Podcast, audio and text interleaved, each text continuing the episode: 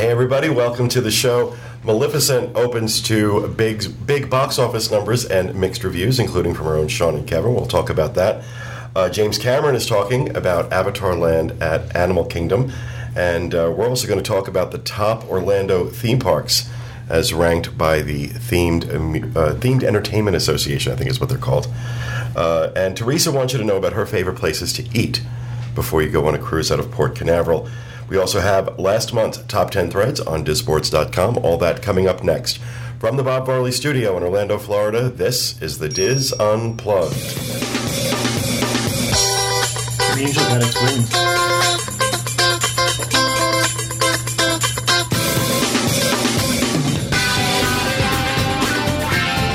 This is the Dis Unplugged, episode 710 for the week of June 3rd, 2014. The Dis Unplugged is brought to you by Dreams Unlimited Travel, experts at helping you plan the perfect Disney vacation. Visit them on the web at www.dreamsunlimitedtravel.com.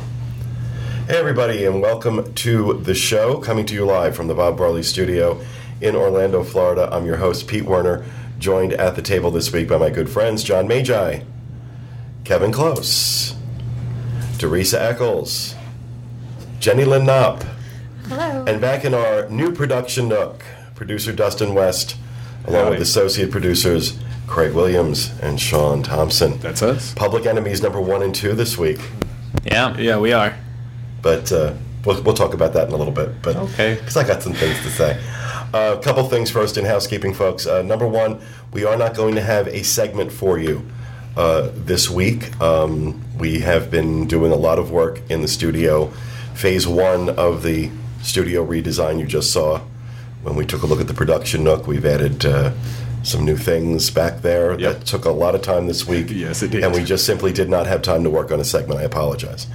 But uh, it was either that or just do no show for three weeks. So deal with it. Um, second, we do want to send our condolences out to two members of our family uh, here at the Diz.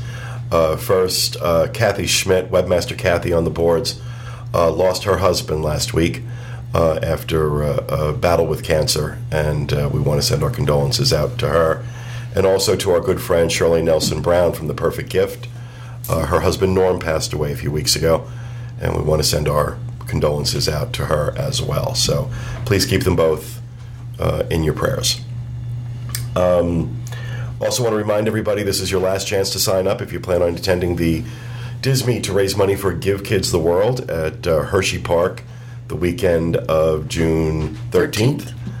And uh, most of us are going to be there. Um, Corey, Julie, Johnny, Kevin will not, but everybody else is going to be in attendance for that. So um, we're looking forward to it. I think it's going to be, be a lot of fun. right? There'll be chocolate. There'll be chocolate. It's the land of chocolate, Teresa. it's all good then. So, those noises you will hear will be Teresa. Um, we do have uh, another entry into the cast member Hall of Fame this week, and I want to go ahead and read this email we received from Michelle in North Carolina. Just wanted to share a picture and a story of a super sweet cast member named Edgar. Uh, we met him one morning on our trip last November. Uh, my daughter had a Bibbidi Bobbidi boutique appointment and was dressed in her Rapunzel costume. As we came under the train station at Town Square, Edgar greeted us with an enthusiastic good morning, princess. I bet I know where you're going. She smiled and explained that she was turning into a princess that day. Edgar said that he wanted to escort her to the castle first class and told her only special princesses got to ride in his car. Uh, he had her get in the driver's seat and took pictures of her driving, and then let us get aboard and took some more pictures of us all. Uh, he then escorted us down Main Street, honking his horn and saying, Wave, princess, to my daughter, like she was in the parade. Uh, other cast members waved along the way as well. After we made it to the castle, he got out and took some more pictures with us. I gave him a thank you note that I had prepared before we left home for special cast members and asked if I could take his picture. With a tear in his eye, he said, Of course. He made my daughter and the rest of us feel so special. I will never forget that morning or meeting Edgar. He was such a sweet man. I hope he's there when we go back in September. So I love those stories, Yeah, and that's that's the cool. reason that I wanted to uh, to do this uh, cast member Hall of Fame because you know it's easy to complain about cast members we run into that are having an off day or maybe you know having an off life or whatever. Um, but there are so many good ones, and I want to make sure that they're celebrated and talked about. So if you have a cast member that you would like to nominate for our cast member Hall of Fame, simply send us a picture of the cast member along with an email explaining your story to podcast at disunplugged.com. And uh, we'll read them on the show and put them up in our cast member Hall of Fame, which you'll find on our Facebook, fa- Facebook page, facebook.com slash disunplugged. Why am I losing my voice all of I a sudden? I don't know. You're also running out of breath. Well, Are you getting sick? I may be. Oh, could be. I may be. I wasn't feeling great this morning, so I could be coming down with something. Uh oh. And now all of you have it. um, there is uh, one thing before we get to the poll results or any other. Uh, actually, let's do this. Any other housekeeping? I just want to real quick mention. Uh, I talked about it last week on the show. We have a 2015 Alaska group clu- Alaska group Gloop cruise? Gloop, gloop, gloop, on Royal Caribbean. It's a seven night Alaska uh, Sawyer Great. Oh man, I can't talk. it's a seven night Alaska cruise, June 12th to June 19th on the Jewel of the Seas. We had a really good response from um, the first week of this announcement. We have 35 people signed up already. Nice. Yeah, so again, this is not limited to anything. This is not being based around anything specific. It's just a whole bunch of people want to travel together. So if you want to travel with us, uh, please write to Tracy, T R A C E Y H, at dreamsunlimitedtravel.com, or you can write to me, John at dreamsunlimitedtravel.com, and we will be happy to get you information. I know that last week in the show notes page, hopefully this week as well, we had a direct link to the booking engine for this, and this, the pricing is right there. You can see exactly what it's going to cost you and what staterooms we've held in our group. So I think this is going to be a lot of fun. It won't be a huge group. It won't be like a podcast cruise, but you know, be enough people there to have a good time. So please join us. Awesome. Anything else for housekeeping? I do. Um, I'm supposed to remind everybody about the coasting for kids, Oh, that's right. June 8th, and I'm supposed to say go Team East. Does that mean anything? Yeah, there's that- an East Coast team and a West Oh, Coast okay. team. This is all to raise money for Give Kids the World. okay, we need to donate by Friday at noon, and um, that's. I guess that's all I'm supposed Oh, to I'll make say. sure there's a link to that on the show notes page, disunplugged.com. Also, uh, I know uh, Tom sent the synopsis in, and I don't have it in my script. I forgot to add it. That's my fault.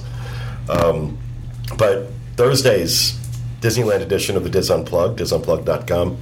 Tom Bell and his team, I'm sure they're talking about something fun and wonderful uh, this week. Yeah, So, yeah. In this week, uh, He's got it. In this week's Disneyland show, Mary Jo Mulatto Willie uh, takes a drive to some of Sal- uh, Southern California's botanical gardens, and Nancy Johnson uh, finishes her look at the California Science Center. I thought you were going to say Nancy Johnson stalks her while she does it. drives along behind Uh, her. but that's the uh, the California Science Center is the home of the space shuttle Endeavour, so that's pretty cool. So check them out Thursday. They'll be talking about that. Awesome.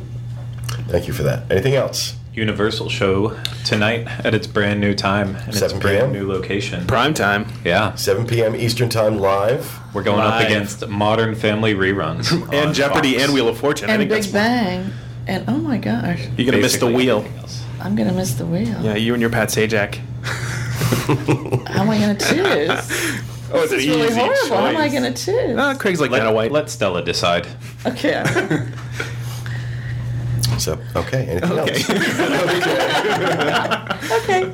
Okay. Anything else before I rant? For housekeeping, I don't believe I have anything. Okay. Okay. Um,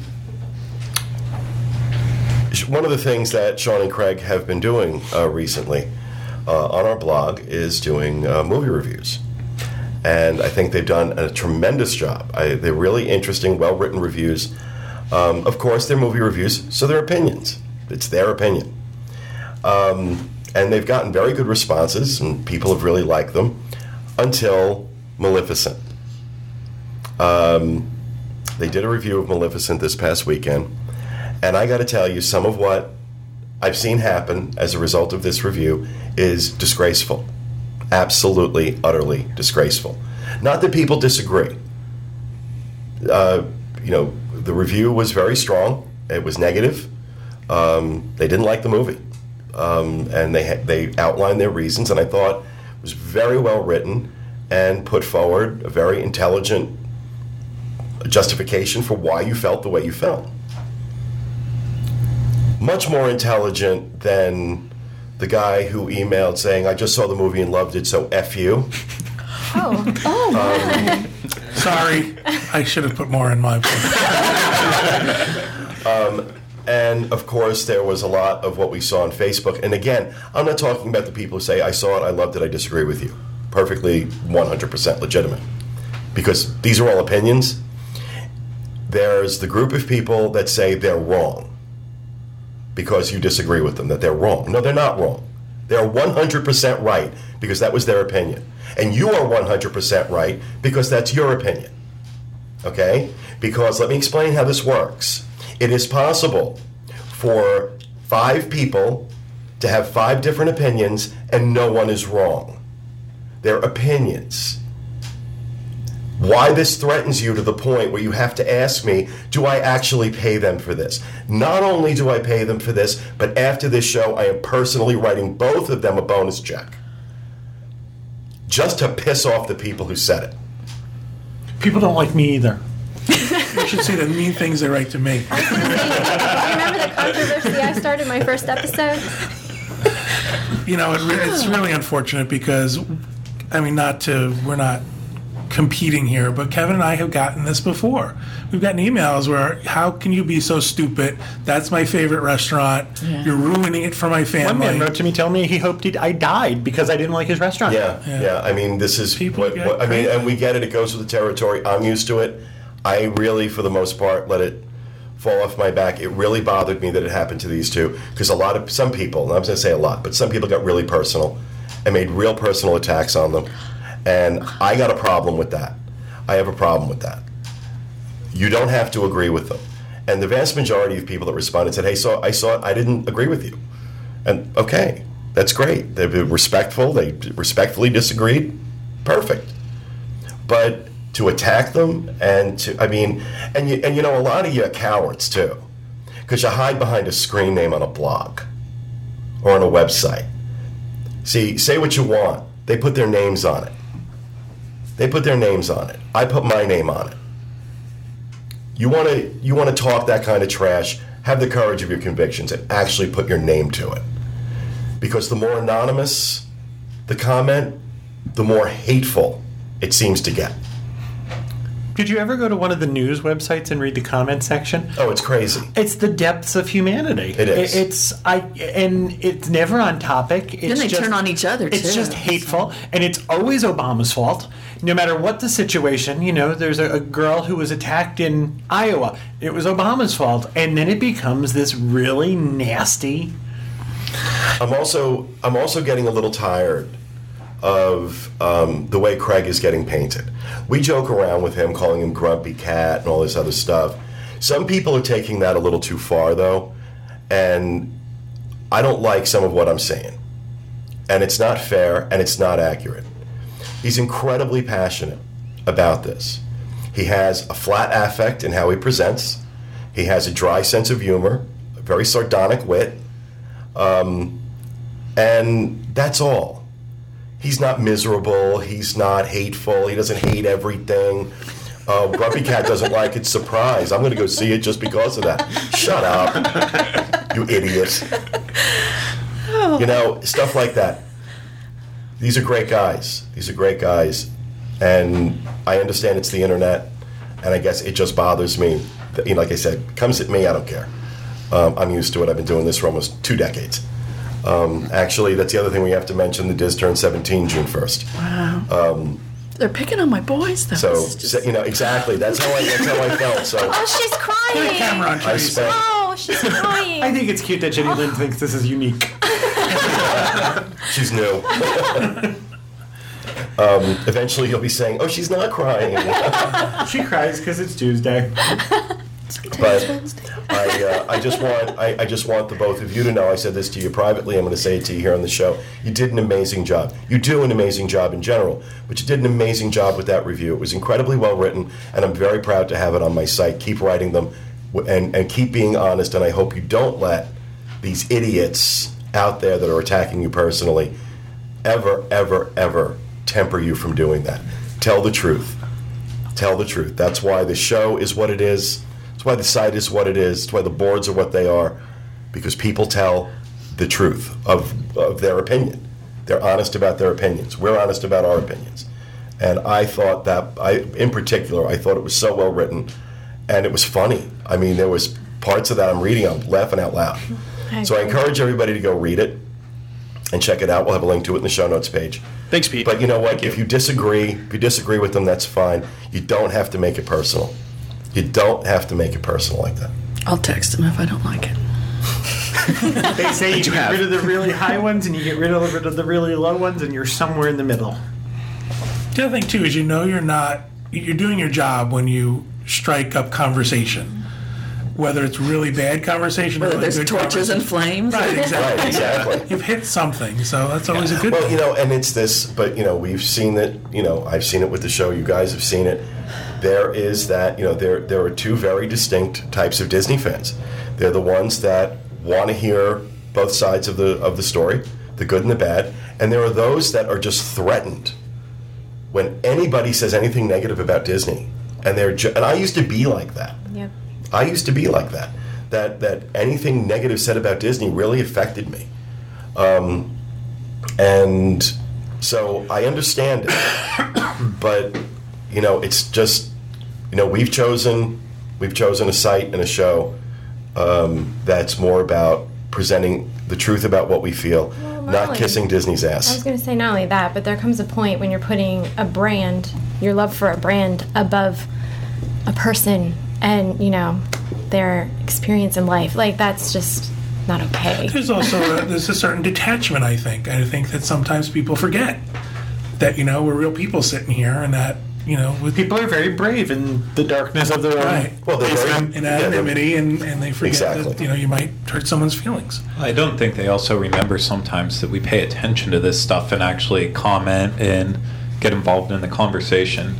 Because Oh, you mean like comments on your blog? oh yeah, like on Facebook, Twitter, on on the blog even, if someone writes a comment, I think they're taken aback whenever someone actually responds, especially someone who wrote it. You don't see that on news sites. Well, Craig has done- Oh, you do. Craig you has done, back, yeah. but Craig has done a tremendous job responding. Yeah. um, and I'm very proud of him. Um, he didn't take it lying down. He, you know, stuck to his guns, and you know what? I, like I said, you both get a bonus. You both get a bonus. So I got a death threat. Just saying. Kevin is out to get a bonus as well. Hey, that's your bonus. Oh my. I'm good. all right, so that's my little rant It's a good one. on that. Um, we're going to move on to poll results from last week. We asked you two questions. First, if the Magic Kingdom was to stay open for 24 hours a day during your visit, would you take advantage of it? 76% of you said yes, you would, while 24% said no, I'd like to sleep. Um, but I thought that was a telling number. 76% of the response. And we had like almost 3,000 people respond to this poll for some reason. It was like the most responded to poll we've, we've had yet. Um, 76% said yes, they would absolutely take advantage of overnight hours in the Magic Kingdom. I know I would. So, um, our second question relates to the five hour wait time for Anna and Elsa. We were talking about that, and we asked the question Would you wait five hours for anything at Walt Disney World? Well, this was pretty overwhelming. 97% of you said no. Under no circumstances would I wait five hours for anything, while 3% said yes, there were certain experiences that you would wait five hours for. And we did get some emails. And I want to make it clear to some of the people that sent emails in we're not mocking anybody who chooses to do that. I just wanted to understand it. I even said that last week when I said this. I'm not asking you to write in because I want to make fun of you. I want to understand it. And, you know, it- the totality of the responses we got were, you know what? My kids really wanted to see them, and we may not come back. Oh. And so this may be my only opportunity. To which I say, shame on Disney for not figuring out a way to make sure your kids could see Anna and Elsa without having to wait five hours. There is a way. I mean, there's Well, if, if you're lucky enough to get one of the fast passes, if you're lucky enough. no. I mean, Disney could. Well, yeah, there's that. Uh, but Disney could easily come up with solutions that they've used. Right, the that's what I'm saying. You're saying there is a way, and I'm, I'm waiting for you to tell me what it is. Yeah. It's. I mean. There is a way for Disney to do it, is what you're you're saying. Yeah. Exactly. okay. Yeah. But you're not going to tell us what it is? the secret. Well, like the character meal is Well, I also one. don't want to ruin any magic. That's exactly right. Well, I, I just, you know, I, I, I want to be very clear. We're not mocking anybody who chooses to do that. And God bless you if for your kids you'll do that. That's fantastic. well, I wouldn't. I'm sorry. No. But I will, uh, and 97% of the Yeah. people responding to the poll wouldn't either. Um, Most of the people who wrote in seem to be on the side of they would and told us why. Right. right. So that's interesting. Well, that's what we asked for. If I, I had asked if you were- specifically, if you're one of those people who would wait five hours, please just you know kind of tell me so I can kind of get my head around it a little bit more. And you know the way these people wrote about it and the circumstances under which they chose to make that wait.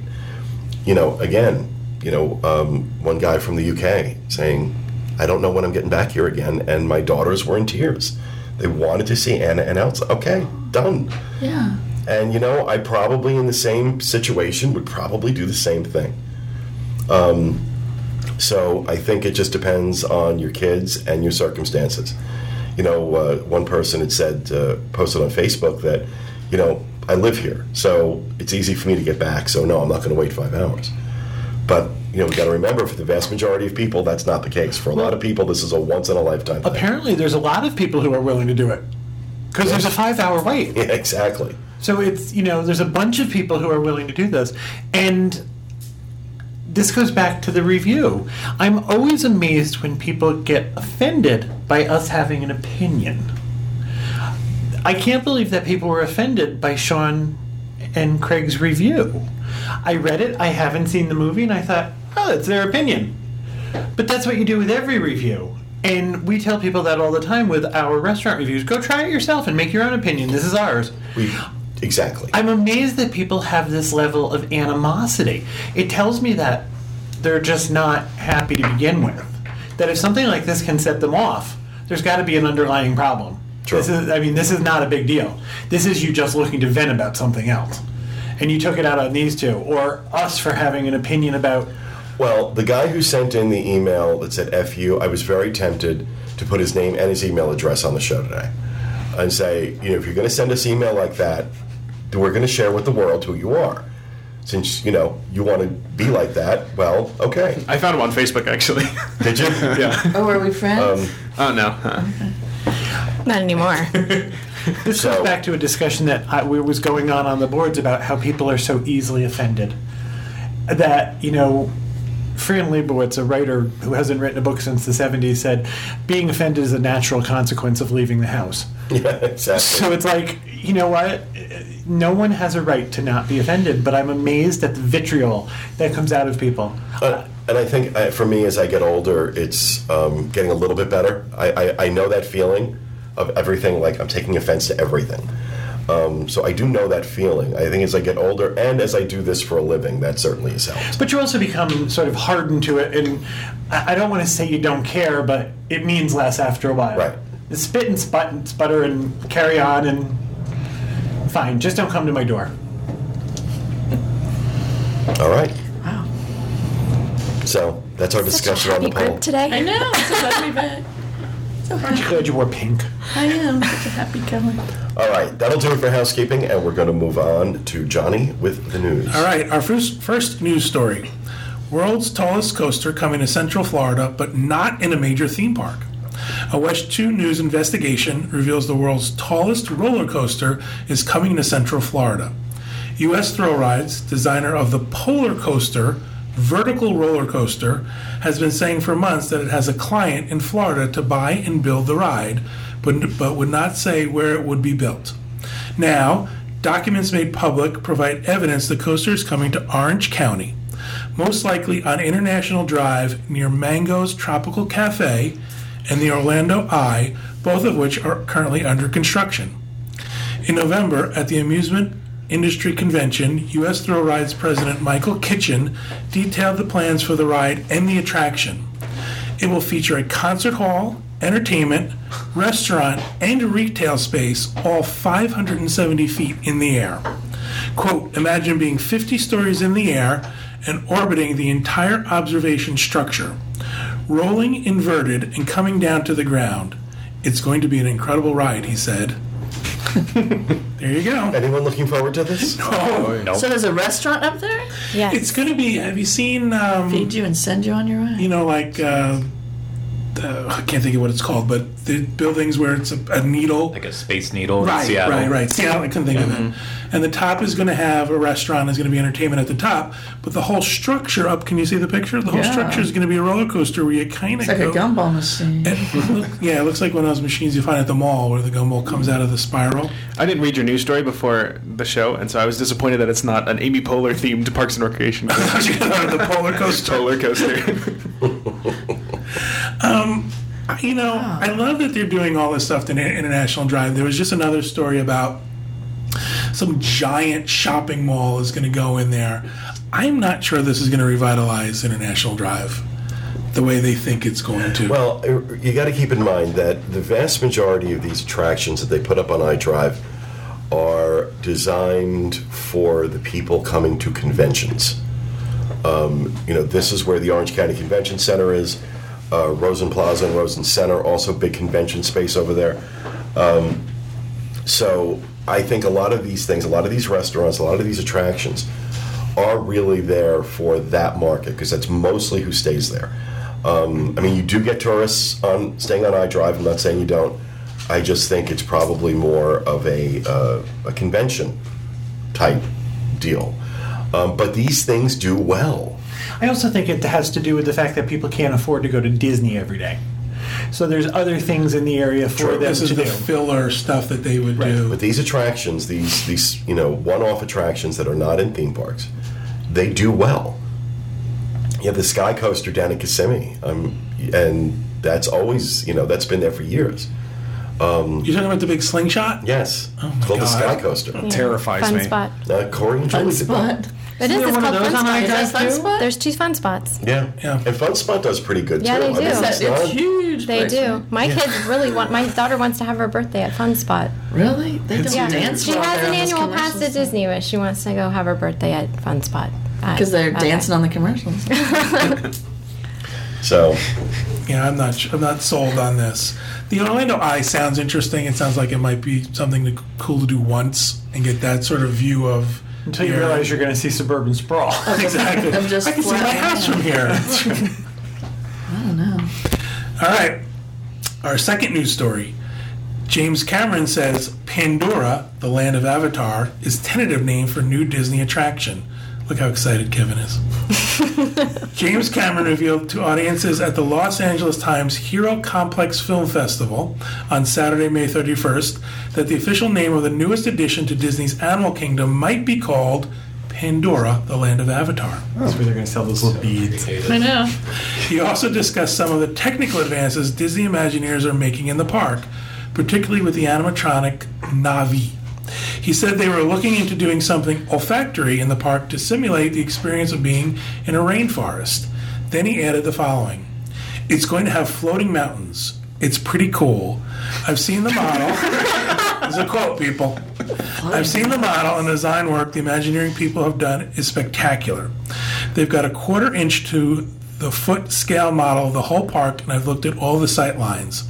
It's not a park. It's a land within the park, but a land is not just a ride. There will be several rides and a number of other attractions.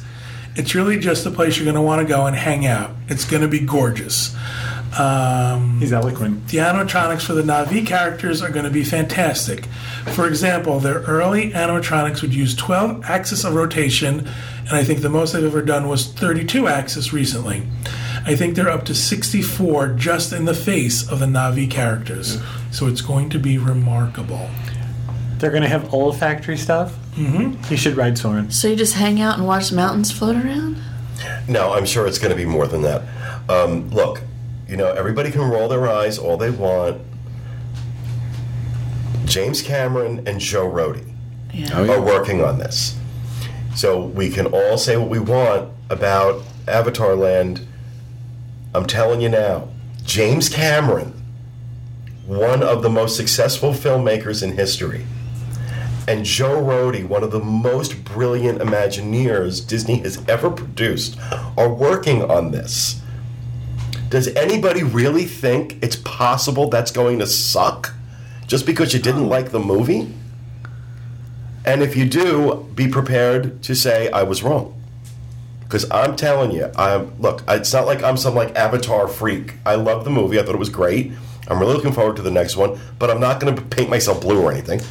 um, nor am I going to a convention. I might. Um, But I think, you know, doing something like this in Animal Kingdom A, the park needs, although not as much as I thought it did when we get to the Yeah. part where we talk about the top theme parks in the world. Um, uh, I think it's going to. I think every, with especially with everything else they're doing in that park uh, right now and coming up, adding this on, um, that we've. I, I, I think it's going to be ph- phenomenal. I think it's going to be phenomenal. I do have something to add on Avatar Land. When we were uh, there the other day, we noticed that um, they have walls up all throughout the village of Harambe, not on the side where Festival Festival of the Lion King just opened, but on the other side behind all the shops and the bathrooms and near the Wildlife Express train. Uh, I have it from a pretty good source that uh, you know they're expanding the walkway back there. They're uh, expanding the village so that it connects to Asia a little bit better. And we'd also heard about Avatar Land. We had taken the backstage magic tour, Right. and we had gone backstage and we saw the construction site for Avatar Land. And the first initial thought was, okay, this is really, really small. Yeah. Uh, that was always a concern I had. It seemed like they were putting in a very small footprint, especially since in the beginning it was going to go on one of those back savannas Yeah. that didn't have anything associated with it. Well, what what I found out is that not only is it taking up the space that uh, Camp Minnie-Mickey is taking up, that bumps all the way back to that perimeter road. Um, I've heard that they're going to change that perimeter road up. They're going to expand out almost twice as far as what the current construction is going back. So it's going to be at least twice as big as what we're seeing in the construction backstage right now, and they'll reroute that perimeter road. So this is going to be a really huge area compared to what we initially thought. Um, it's going to be a nice, It'll be a much larger land than we Yeah. thought it was going to be. So, I, I don't think there's any argument that it's going to be beautiful looking. My problem is I I love to buy merchandise around my favorite theme park stuff. So like I go crazy in the Wizarding World, and whenever we got to see Cars Land, I, I went insane there too. Like I just don't see where that's going to translate into Avatar Land, where I'm going to want to buy my Na'vi shirt or like a special drink. Like I'm not. I don't know if I'd want to walk around with blue juice or whatever they're going to find a way to tie it in. And that's that's where it's disappointing for me. Now, I know it's Well, going to you- look how can great. it be disappointing? You don't know what it's going to be yet. I just I don't You're not helping. Do helping. you want to actually like wait to see what it is before you're disappointed by it? No. No, I'm not disappointed. I know it's going to be beautiful. I'm just trying to figure out what they're going to do to tie it in to make it even better on that merchandising and extra food and beverage standpoint. Well, I I- can't think of I what don't know. they do. I, I think the, the the last thing on the list for me that I'm excited about personally is the merchandising and the Yeah. food. Um, I want to see these attractions. I want to see what they do, how they imagine this planet in this land that they're they're creating an Animal Kingdom. That's what I want to see. I love I the wanna- idea of them putting that olfactory aspect into it. I'm really big on smells. well, pleasant smells. I can I can tell. oh, come on. Um, pleasant smells anyway. You know, you know, we get attached to smells like the moldy, um, mildewy smell in uh, Pirates of the Caribbean or You get attached to that smell? Yes. the smoky smell. Yes. and The Rome area. Of, Yes. uh, yeah. Yeah, the ride with the ball in it. The ball with the ride in it. Spaceship Earth. Spaceship yeah, Earth. even the mildewy Did you smell. of- really I wasn't even. I'm sitting here going. Ball with the ride in it. Yeah. that Oh just my God, happened. he is his father now. that just The- the happened. That was me The transformation 2008. is What was that complete. about? Wow. The transformation is complete, ladies and gentlemen. Al Magi. I think part of what was amusing about this story was the way he was quoted. I think that's what kind of got my attention. Not the fact that what they're doing, because nobody knows what they're doing yet. There's a lot of speculation about the rides and the shows and stuff. So I'm, you know, wait and see. But I just thought it was funny. It was, it was kind of weird the way he was quoted. Can we discuss something else? No, no. Is it about me? Why does this make you uncomfortable? No, I I'd like mean, to change the subject. no, I mean the the issue of the name.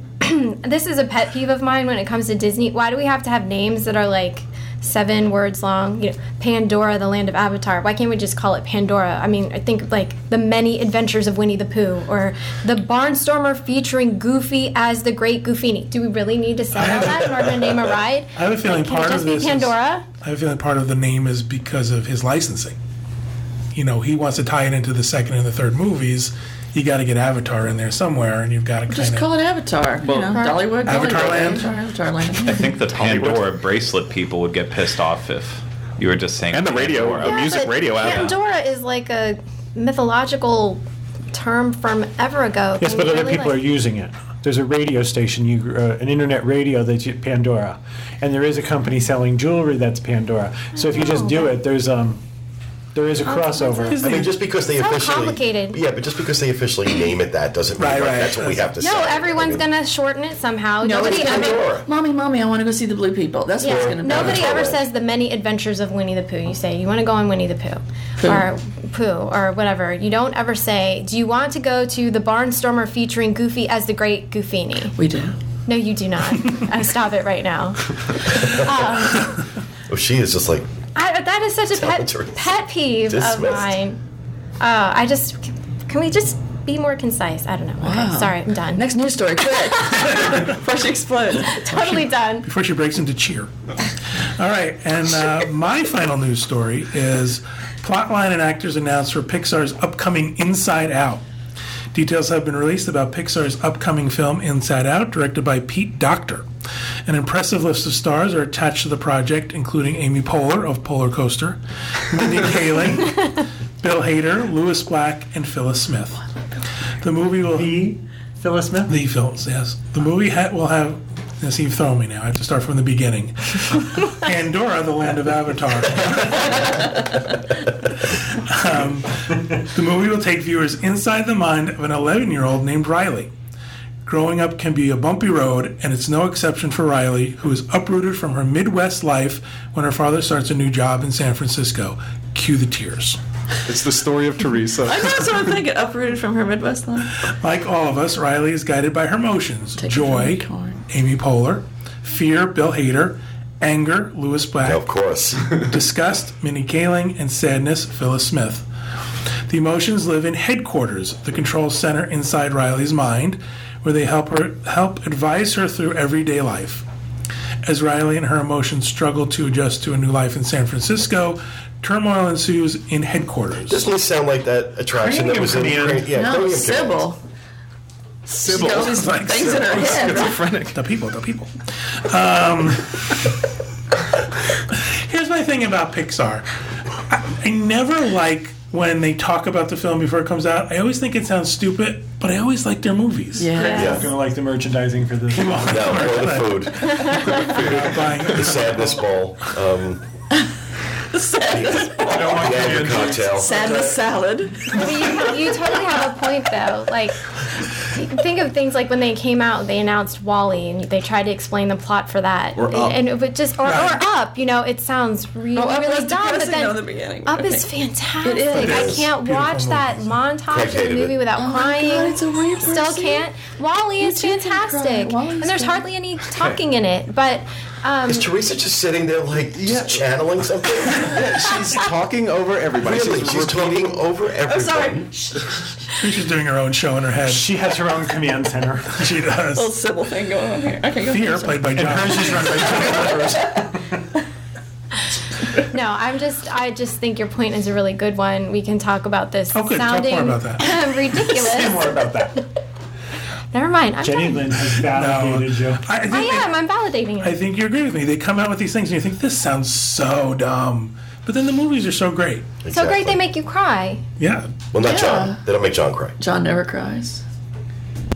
John only cries when he looks at the bank statement. that's exactly. like here, these guys are getting bonuses. Waterworks.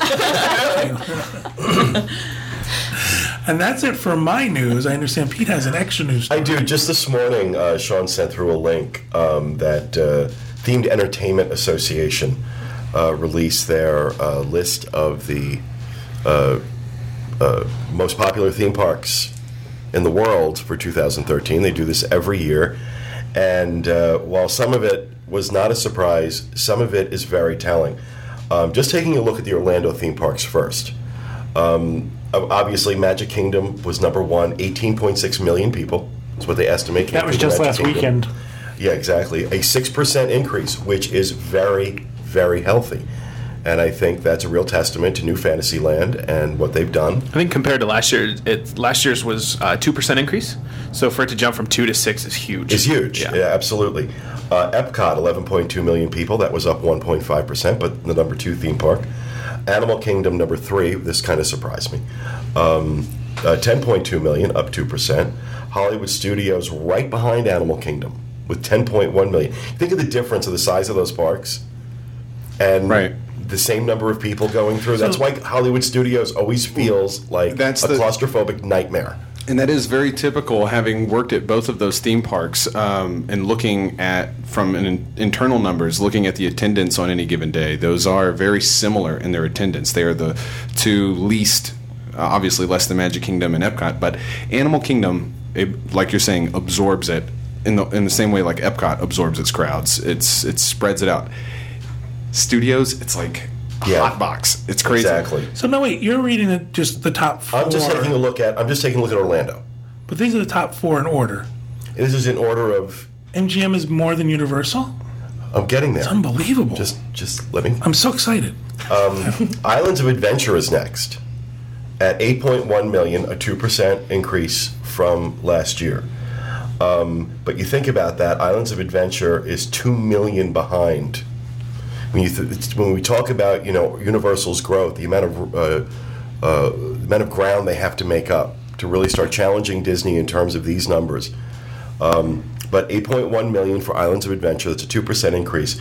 Here's the killer number. Universal Orlando comes in at number 6 on this list with 7 million, but it's up 14% from last year. 14%. This is a park that when did they open? 89? 90. Okay, so this is a 24-year-old theme park that is now that that saw 14% growth and this is Diagon Alley's not open yet. Diagon Alley is not open This yet. This is from last year. this is Transformers. This is Despicable Me, Simpsons. Simpsons. 14%. What is this number going to look like next year Do you after think? Diagon Alley? Even with six months of Di- five or six months of Diagon Alley. Do you think this includes uh, things like Halloween Horror Nights? Well, D- Dustin had brought that up too. That um, I'm sure that draws people into the parks, but I don't think it's going that Halloween Horror Nights or anything else that they did is going to warrant a 14% increase. You've got a corporate parent investing big bucks.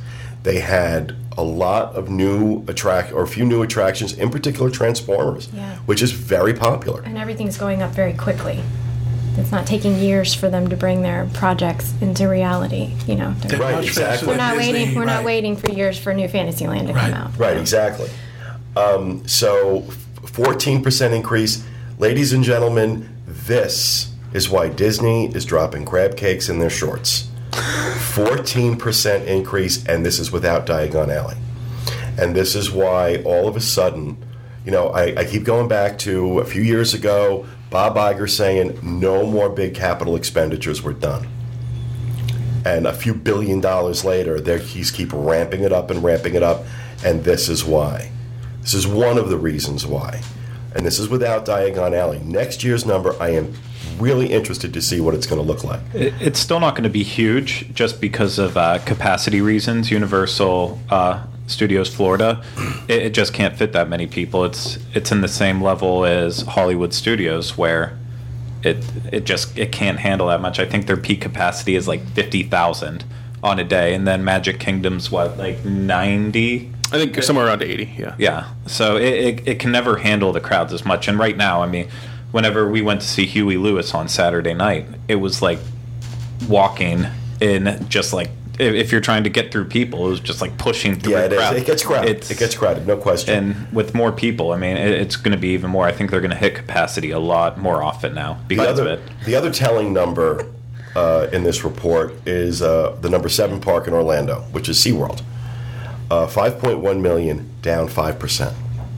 Down 5%. Now, how much of that has to do with Blackfish, I don't know. Um, but it's, I mean, when everything else in town is up by at least two percent, and SeaWorld's down by five, I think it's telling. you got to you got to think that it It's, has it's some. a factor. I would say it's definitely a factor. Blackfish has definitely made a mark. There's definitely impact from that. I think though SeaWorld suffers more from the fact that it doesn't do big new stuff. I think it has. I agree. I think SeaWorld is suffering because Universal's up 14%. Right. You know, things like the big the big roller coasters, they haven't been a big roller coaster in, in years. You know, they don't do the new big stuff that uh, the other parks do. But um, I think we're going to see Disney's answer to a lot of this. I'm going to go back to that idea that they're going to start staying open late. I think that's going to be something you see as part of their model. look at look at Certainly going to increase their attendance. Look at Animal Yeah. Kingdom now. They're looking at taking, leaving it open later. These Harambe nights. well, I'll tell you what. If for later. Universal thinks if Universal thinks they can get away with it and it's going to help, they'll match. If They Disney will. does it, I'm telling you, I would be. I can't tell you how excited I would be if you know living here, living here in Orlando. If it was 10 o'clock at night and I could say, you know what, I just feel like going and hanging out in the Magic Kingdom, and I get in the car and drive. Oh my God, My prediction is we're going to see 20 hour theme parks. That's what we're going to see in the future. I I'm 1,000 percent behind that concept. I really Cool am. summer nights, not so hot. Right? Exactly. Exactly. I'll be there. The uh, couple other things that were interesting. Why did this my script jump? Okay. Um, the next uh, the next set of theme parks we're talking about the water parks. Um, Typhoon Lagoon, in terms of Orlando, Typhoon Lagoon, 2.1 million, up two percent, but it has been unseated from the top spot worldwide. It's a water park in China that is now bigger than Typhoon Lagoon. And this is the first time, I think, if unless I miss, uh, this is the first time Typhoon Lagoon has fallen from from grace, uh, or that, sounds Disney right. at least didn't have the top spot. Uh, Blizzard Beach one uh, 1.9 million, that was up two percent. Uh, Aquatica 1.6 million, up one percent. Wet and Wild 1.3 million, up one percent. Um, but Just had fewer fatalities than the year before. The other number that w- in this report that I thought was very interesting, though, is that they also combine the total attendance by corporate parent. So, Walt Disney attractions. Now, this covers everything. This covers every park in the world with a Disney name on it. 132.5 million people passed through Disney turnstiles in 2013. That's almost 5% up from the year before. That's a good number. Merlin Entertainments Group, I'm not sure who they own. Uh, maybe somebody could do a quick Google search on that for me. Sean is Um, say But Merlin Entertainments Group is number two. Is that the parent company of uh, Six Flags? It's um, Lego, so Legoland. Okay, so the Lego Group, Well, they have a lot of parks. Merlin Entertainments Group, uh, just under 60 million. Not even half of what Disney did. And they're the number two spot. and they're the number two spot, and they're up 11%. Lego, I guess, getting very aggressive. But notice not on the list. I don't even think it made any made the top 20 I don't think any of their individual parks are going to make it on the list, but as a collective. as a collective. Yeah. Number three, Universal Parks and Resorts, 36.3 million. This is worldwide now. So this includes uh, Japan and California and I think Singapore. Uh, Singapore uh, is the other location. 36.3 million, up 5.3%. Um, Six Flags is actually number five on this list, list with 26 million. So when you look at the overall picture of where Disney stands, obviously Top.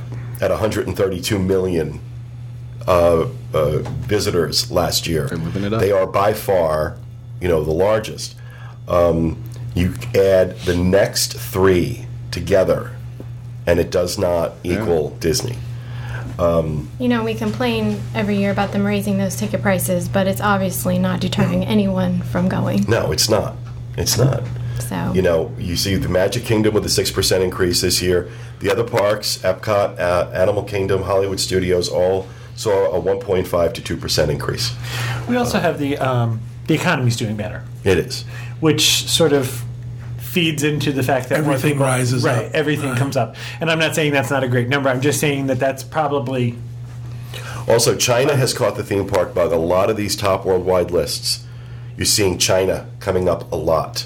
I mean, again, that's where all the people are, so that you know that kind of helps. But um, you know, there's of course Shanghai Disney scheduled to open, I believe, next year. Yeah. He's- Karl Holz is extremely excited. You should see him talk about it. Well, it's from what I've heard. I mean, it's going to be amazing. Yeah. Um, but you say you got Shanghai Disney opening, um, and uh, you've got everybody kind of investing in China, and so China's like starting to emerge as a real contender in terms of theme parks. Well, like you said, there's a huge market there. there is, Not I only mean, like that, said, but there's they're- you know, Not only that, they're they're getting a rising middle class. Yes. which is something they never had before. So they have people with a little more dispos- disposable income and looking for uh, escapes. So- Exactly. So I thought that was very interesting. I thought those numbers were incredibly interesting and uh, very telling. And 14 percent. The big the big takeaway for me on this 14 percent for Universal Orlando. And while I agree with you, Craig, they have capacity issues. I don't think. Uh, obviously, that's not holding them back from growing 14 percent. I still think they have more room to grow. Yeah, they obviously have places to go with that number. You might see them do what you know other places have done. You might see them actually expand out into service areas. You know, Well, you can knock down the uh, the Hard Rock uh, venue, not the hotel, the venue. Expand into that. That Brings in some big concerts. Chicago was just there over the weekend. 25 or 6 four. Teresa. I was more excited that you saw Huey Lewis and the News. It was so good. I the power of good. love. I like Chicago love- too. I love Huey. What a Me taste. too. Love Chicago. So, all right, that will do it for the news. Thank you for that, John. Uh, we're going to move on to uh, last week's Where in the World photo. Uh, for those watching live, uh, here's the photo from last week. Um, and uh, Dustin, just tell them where it was from. It's uh, excuse me. It's the fountain right outside of La Hacienda um, in Mexico. I know a few people got this one Oh, right. I know. Within five minutes, Ian Glaubinger got it right, so he he wins. Nothing. He wins Nothing. nothing. He wins win nothing. nothing. Nothing for you. I thought it was my guest bathroom, the shower tiles around the top. But guess not. So this week we're going back to a caption this, and I actually dug out a photo Holy crap. from crap. 2011 of Teresa. This is on our uh, Mediterranean cruise An amazing back in 2011. Um, we did the ABD add-on with this, and one of the things they did was they took us into the town of Sorrento in Italy, and we got uh, you know private lunch in this great Italian restaurant, and we made pizza.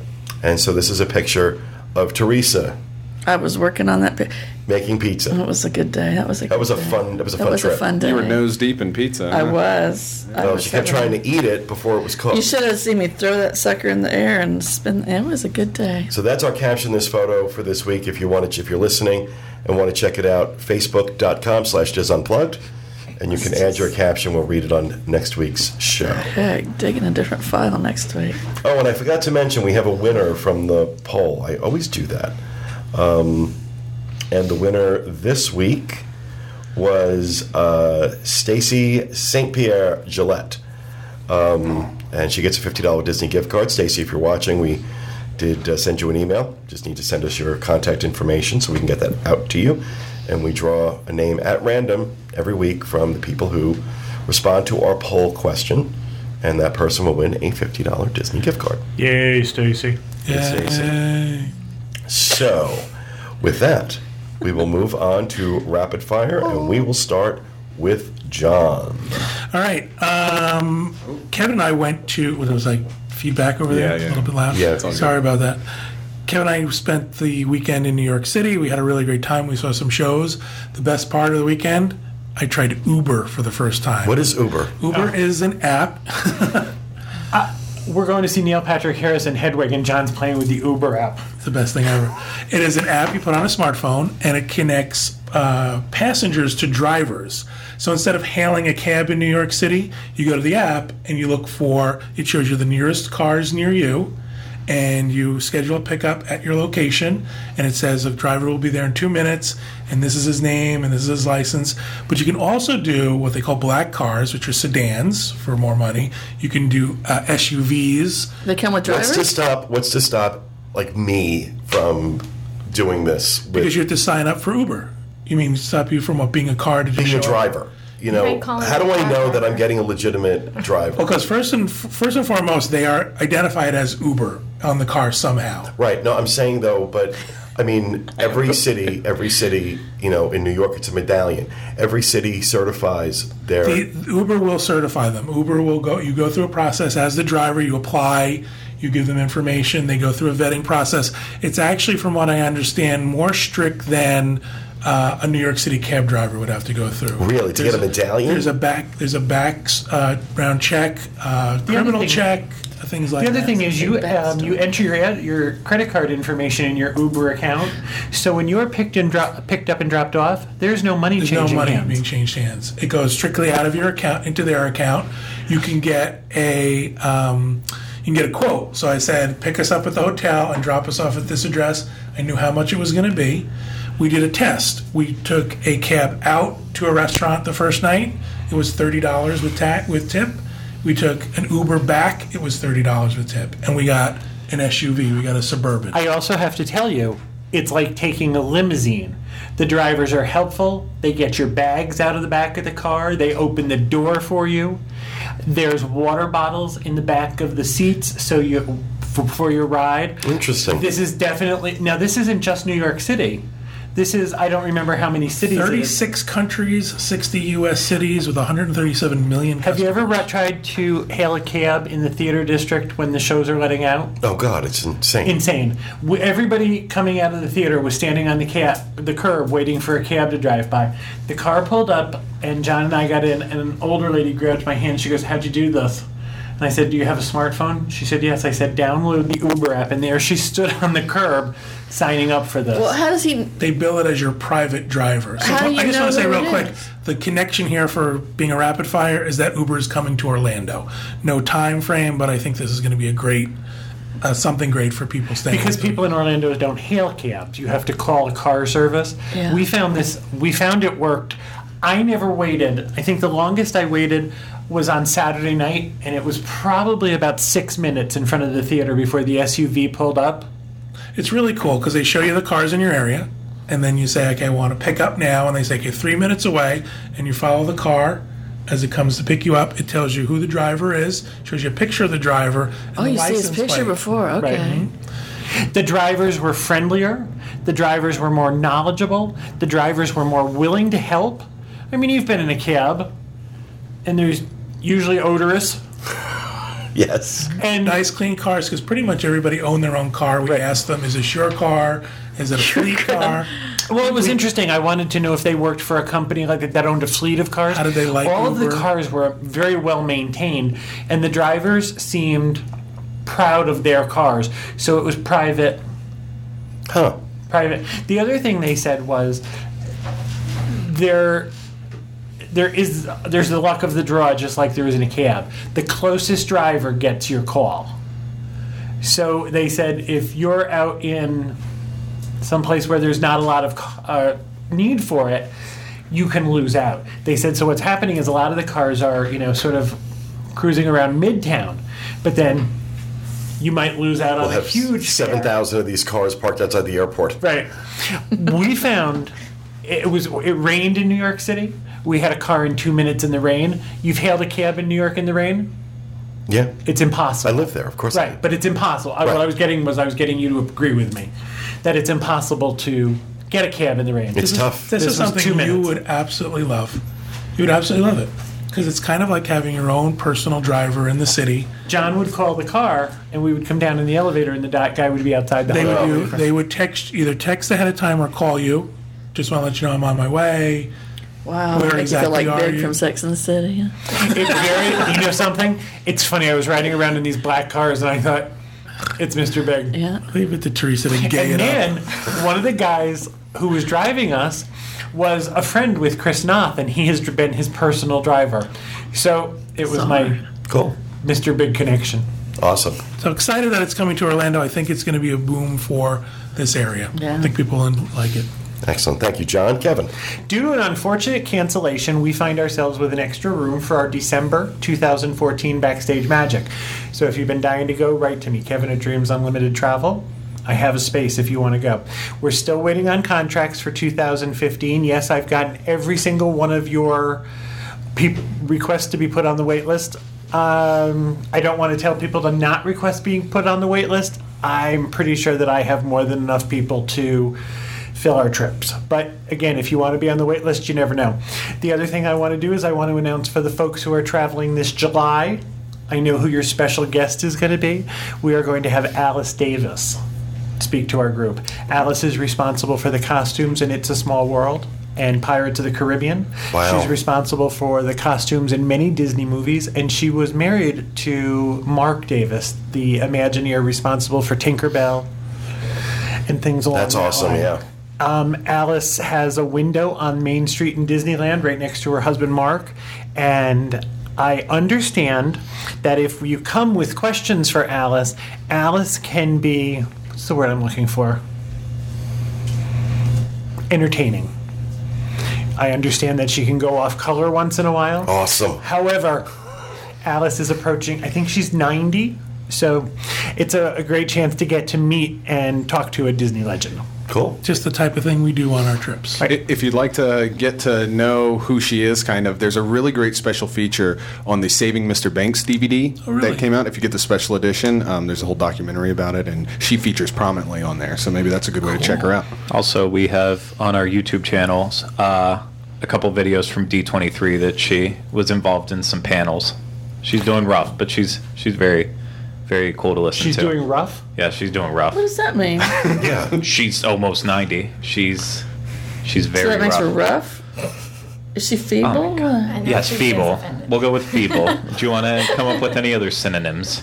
Oh, ooh. I don't know that feeble and rough Wow. are synonyms. The the the uh, Maleficent experience has left him bitter. Apparently. I don't think those two words Sweet mean the old same lady, thing. does it? Yeah, Remember, she was I- crying for you earlier Yeah, in the really. show. She always cries for me. Okay, Argentina. Um, thank you, Kevin. Uh, Teresa. All right. I um, take myself out to lunch once a week at work at the Welcome Center. She has a me party. And um, I've got three favorite places I There's have now. nothing sad about I was this. just saying, People now I'm crying. um, people are always asking me where they could eat before or after their cruises. So I've come up with my three personal favorites at the moment. One is the Dumpling Nerd, Dumpling Nerds, and it's just past um, downtown Cocoa Beach. It's a little hole in the wall, but they have amazing um, Asian dumplings that they they do. They have a twist on it. They have a um, Philly cheesesteak Asian dumpling. Really? They have a um, hot piggy, which is spicy pork and a chili sauce and ginger and green onions. That sounds good. And you can get it pan fried, um, deep fried, or um, steamed. Steamed, yeah. Yeah, and it's really inexpensive. You get like three or four for five dollars. Is it a sit-down restaurant or is it, It a, is. to go? I've only gotten it to go because it's. Um, I mean, there's tables in there. Because you like to eat alone. Yeah, well, I had to rush back to work because I have so much to do. But um, but no, it's it's just it's kind of a it's a nice little place. It's been open I think since last summer. It's called the Dumpling Nerds. We're gonna have links to all these in the show notes page. So. And my um, second favorite is the Big Biscuit. And it's more of a, they have breakfast all day. They have lunch too. It's very inexpensive. And it's right before you get downtown Cocoa Beach, like down in the Ron, right past Ron Jon. And they've got amazing, of course, big biscuits, breakfast, good crispy bacon, good salads. They've got a lot of good choices. And then one I found the other day is called um, Euro Cafe, and it is between the port and the Welcome Center, and it's a really tiny little place, but it's German food. And it's kind of interesting. I tried it. I've tried it twice, and um, What's it called again? Euro Cafe. Okay. We went to a different places. I love German food. Yeah, I mean it's I was it's looking for good German. It's food. really good. I mean, it's it's the two times I've been in there, it hasn't been very busy. It's only been open a few months, I think. But um, The nice part about it is all these things are less than 10 minutes from the port. They are. So if you're going to be on a cruise and you have time to kill or you're looking for someplace Yeah. to eat before you get before you're board, yeah, if you're coming off the cruise ship, I recommend the Big Biscuit for breakfast. If you're not going to go, all, Simply Delicious, of course, is still really good. I still go there a lot, but it can be sometimes really busy. Very crowded. Very Yeah, crowded. It's a popular And place. worth and re, it, it deserves to be very crowded. Oh, it Yes, does. It does. absolutely. does. I love it. I love it. But these are the three that I'm kind of into at the moment. And the other one was the Fabulous 50s Diner. Oh, Fabulous 50s Diner. I forgot I didn't have a menu for that. Um, Kathy and I went for lunch out there the other day. They recently moved. They had a new location, but now their, um, their new location is um, between the port and the Welcome Center again. Um, and it's it's a, in a little strip mall, and they've got really good, just basic home food. And the french fries in there are huge. They're like, you know, 10 inches long and 2 inches. I mean, it's a huge don't even go there. I'm sorry. They're huge and they're good. So, um, and the sandwiches are good. Hold it, Pete. Don't worry about it. I'm talking to French fries here. But anyway, it's all good. And they have an old time jukebox in there that's cool. Okay. And good milkshakes. Stop. People are always looking for places to eat Yeah. before the cruise. That's great. So these are my three favorites at the moment. Stop, Pete. Move on. Jenny, what's your rapid fire, Jenny Lynn? Jenny Lynn. Thank you, Teresa. Well, I'm just reporting that Skillet joins the lineup for Magic Kingdom's Night of Joy, which is coming up in a few months in September. I don't know, have you all discussed Night of Joy in the weeks before I came on board? Not really. All right, so We it's have discussed Skillet before. Skillet as in the group, the band, or as in a dish to eat? Both. Okay. Well, Skillet, the band, is joining Night of Joy's lineup. That's a separate ticketed event that features contemporary Christian performers. Uh, back in the day, I used to go all the time. It's a really, really fun event. So uh, this year it's going to be September 5th and September 6th. On September 5th, you're going to see performers like Chris Tomlin, Matthew West, Mandisa, The Neverclaim, and September 6th seems to be Man- the. Mandisa's I'm from American Idol. I loved her. The season she was And in. Matthew West is my brother. Oh, well, um, Just a I, different I don't know where to go with that. okay, so um, September 6th, I think, is probably going to be the, the bigger night to go because it's got Skillet, Casting Crowns, MercyMe, Britt Nicole, One Girl Nation. There's others. You can look at our homepage in the update section for a more complete list. The event is going to be on those nights 7:30 p.m. to 1 a.m. There will be select attractions open, and uh, if you buy your ticket in advance, it's $59 plus tax for one night. $108 for plus tax for both nights. And then you apparently also get a day admission to Typhoon Lagoon, Blizzard Beach or Disney Quest, which I think hmm. is really smart because when I was in high school, I used to go with my youth group to these things and they would plan it for both nights. And then but we would fill the day in between by going to like Wet and Wild, which seemed kind of weird. So I, I just you know you you think of it as a Disney trip, but then you're they're taking you out somewhere else. So I think it was kind of smart for Disney to throw it in here. Just stay with us and go to Blizzard Beach. Um, if you buy your ticket the day of the event, it is sixty nine dollars uh, plus tax. There are group rates. If you have a group of ten or more. Uh, chaperone, you'll get one free chaperone ticket for every 10 people that go and you also get access to the Magic Kingdom at 4 p.m. if you come with a group. And there's also group rates for select hotels. And then this is something new, well, maybe not real new, but new since I went back in the 90s. They have apparently a, uh, a lounge for youth leaders that they can go to during the event where they'll have entertainment and free refreshments. And the youth leaders get wristbands that somehow they skip the lines with it. They're hmm. just little or no wait. I don't know. That's Wow. apparently what's that. going on, which I'm sure my youth group leader would have loved that back in the day too. So there you have it, Night of Joy. I'm sure these are all Yeah. things that the organizers can pay for because this is a hard ticket event. Mm-hmm. So I think it's like anybody else renting out the Magic Kingdom because that's what they're doing. They're renting Yeah. out the Magic Kingdom for two nights. So I think the organizers are able to probably like pay extra because I mean Disney's not going to throw that in. Yeah, well, Um, however yeah. it's done, I don't know. I was just kind of impressed. It sounds like they've improved a few things since, you know, I went when I was a young whippersnapper. Cool. Thank you very much, Jenny Lynn. Dustin. Yeah, I've got a I've got a rapid fire for you guys. So, um, Blink by Wet Seal is gone in um, downtown Disney. It's being replaced by the United uh, United Soccer Shop. United, what is it called again? It's hard to remember. U- It's right on the slide. United. See, I'm telling you, it's the names. We got to work Yeah. on this issue. It's the United World Soccer Shop opens at downtown Disney, and it's a temporary um, thing that's going to be in the Blink by Wet Seal location. Um, that is uh, from mid to the end of June while the World Cup is going on in Brazil. So uh, you can find some soccer apparel, I'm sure sporting equipment, stuff like that, all around the uh, the World Cup is what that's about. So Awesome. that'll be at Downtown Disney, the United World Soccer Shop. Thank you, Dustin. Gregory.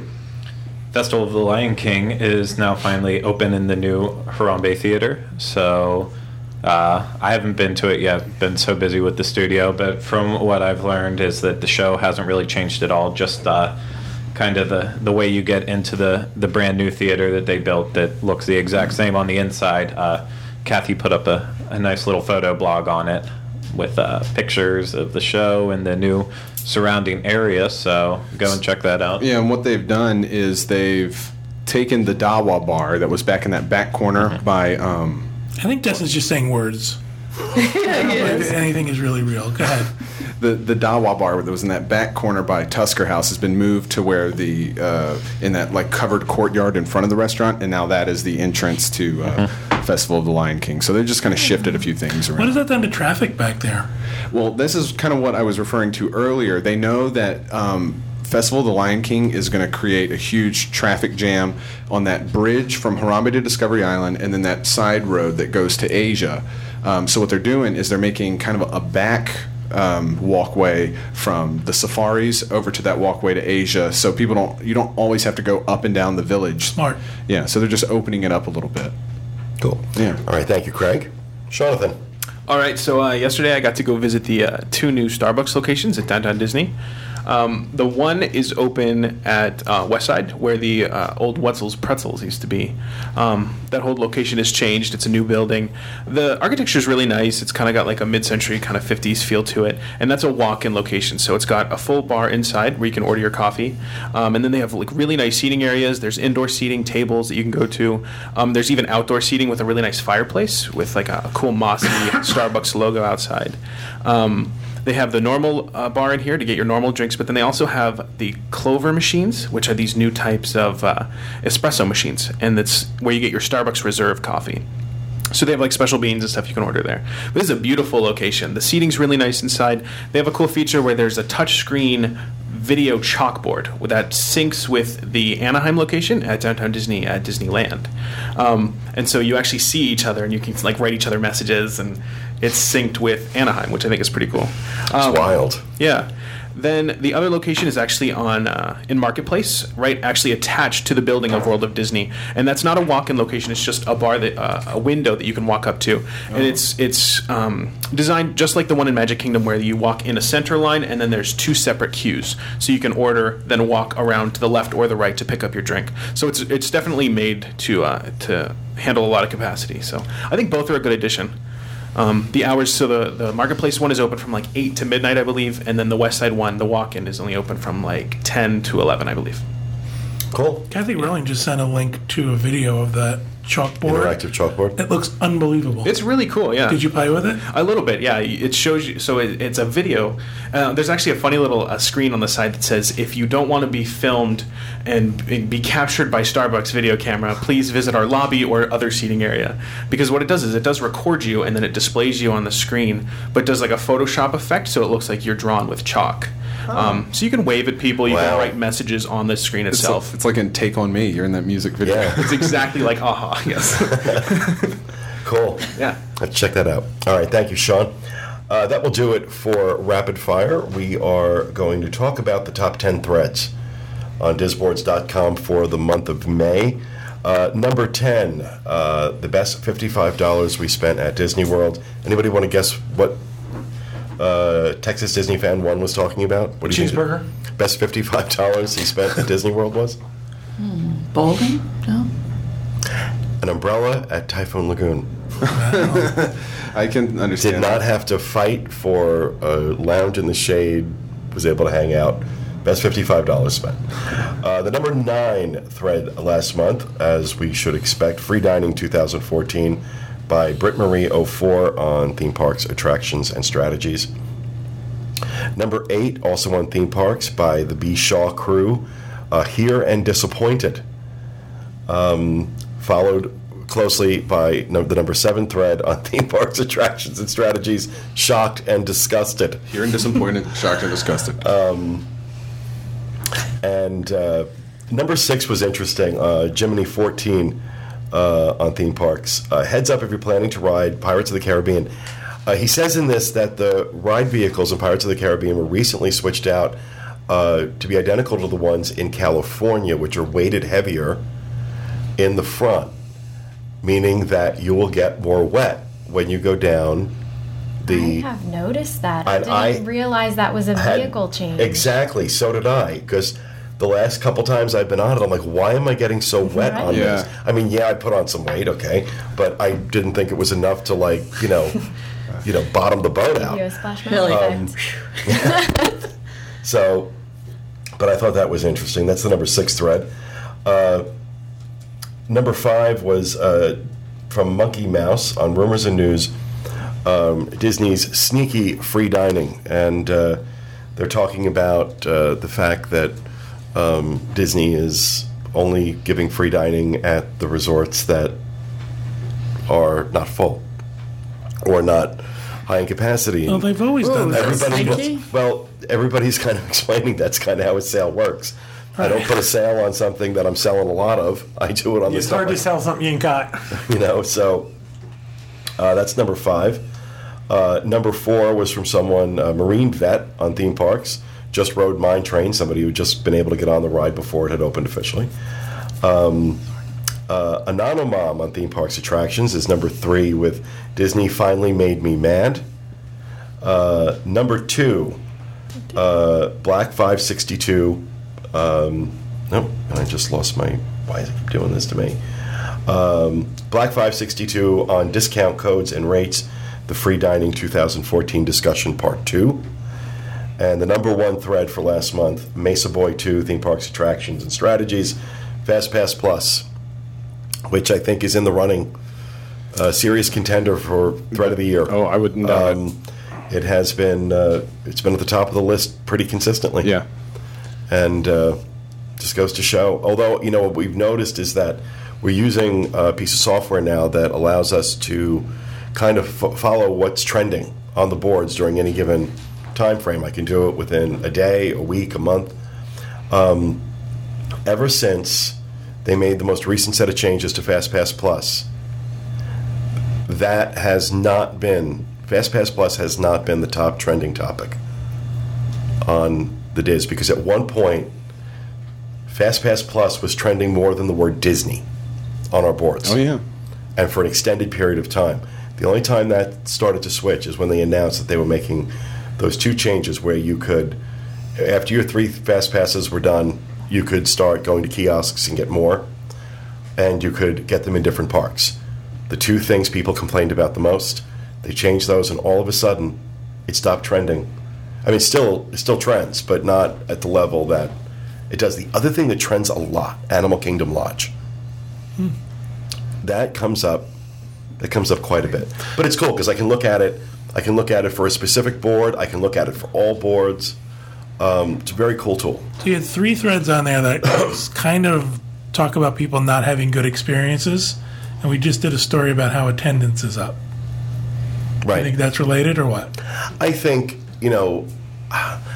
Look, you know, on the boards, you know, it's a fraction of the people who actually go to Disney post on the boards, but you're getting a cross section of the population. Not everybody's going to have a great experience.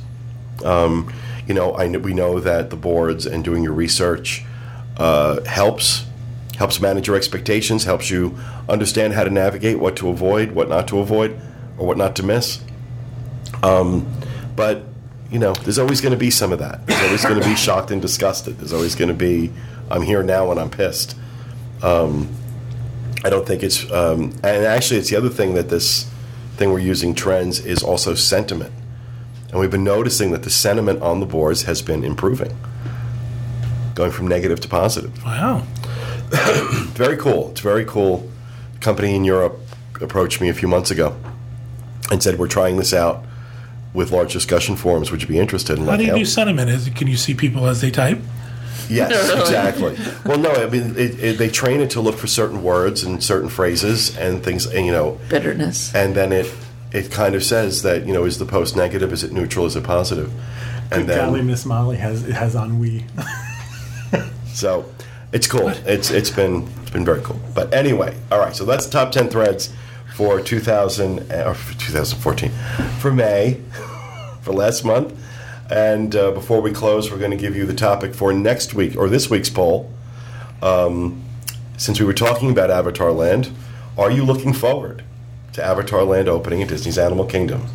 Your options are going to be yes, no, or you're going to take a wait and see approach. Uh, if you want to uh, participate in the poll, facebook.com slash disunplugged. And as we do every week, we will select one person who answers the poll at random. That person will get a $50 Disney gift card. And that is going to do it for our show this week. We hope you enjoyed it. We'll be back with you again next time with another edition of the Dis Unplugged. Thanks for being with us, everyone. And remember, stay out of the damn legs. Have a good week, everybody.